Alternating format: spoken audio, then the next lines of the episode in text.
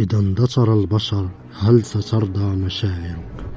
هذه هي الهيئة التي تمنيتها مليئة بالحقد والكراهية.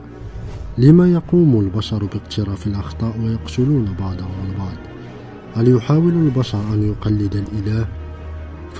فلتندثر عن الوجود. غرورك هو خطيئتك ألا تستوعب ذلك؟ البشر مخلوقات أنانية لا يمكنها الاعتراف بأخطائها حتى. هذا العالم الملطخ بعنف البشر. أن يتم محوكم هذه هي العدالة الحقيقية لإنصاف الكون. قتال الأعداء الأقوى مني يقودني إلى آفاق أكبر.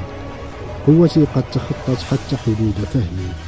الغضب الذي يحويني هو الأعظم وهو ما يجعلني أقوى.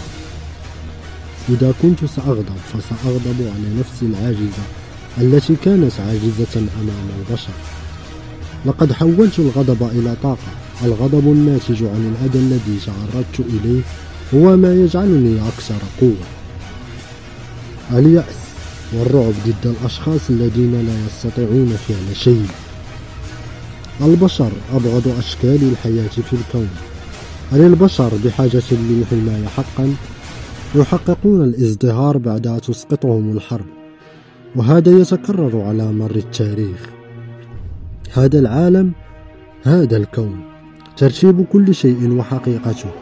يجب أن يكون الكون أكثر جمالا والشيء الذي يفسده هو البشر عديم النهى يجب إبادتهم طوال الوقت قاموا بالسخرية من مظهر البشع وصوت القبيح. ورموني بالحجارة بسبب قدارتي. كما لو أن كل إساءة وإهانة في هذا العالم وجدت لدمي.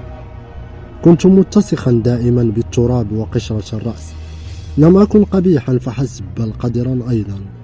ورائحتي كريهة بسبب البراغيث كنت أعاني بصمت في هذا العالم الليل. العالم حيث الجمال والمال هو مقياس قيمة المرء. كنت محط كراهيتهم كما لو كنت وحشا. كنت آكل الفئران والحشرات عندما أجوع. لابد أنك تتناول الكثير من الطعام وتنام في فراش نظيف وجميل. لابد أن هذه حياتك منذ نعومة أظافرك. تعيش في منزل يأويك من المطر والريح. كم أحسدك. لم تشهد حياتي ضرس رحمة من غيري مهما كان الوضع. يجب أن تتناوب السعادة مع التعاسة أحيانا. ألا يقال أن السعادة والتعاسة متداخلان؟ لن أسامح كل من يعيش حياة سعيدة. إن كان لدي ندم واحد فسيكون عدم معاقبة البشر من البداية. مهما أعيدت ولادتي فسأكون شيطانا في كل مرة وأنا لست نادما على تحولي لشيطان.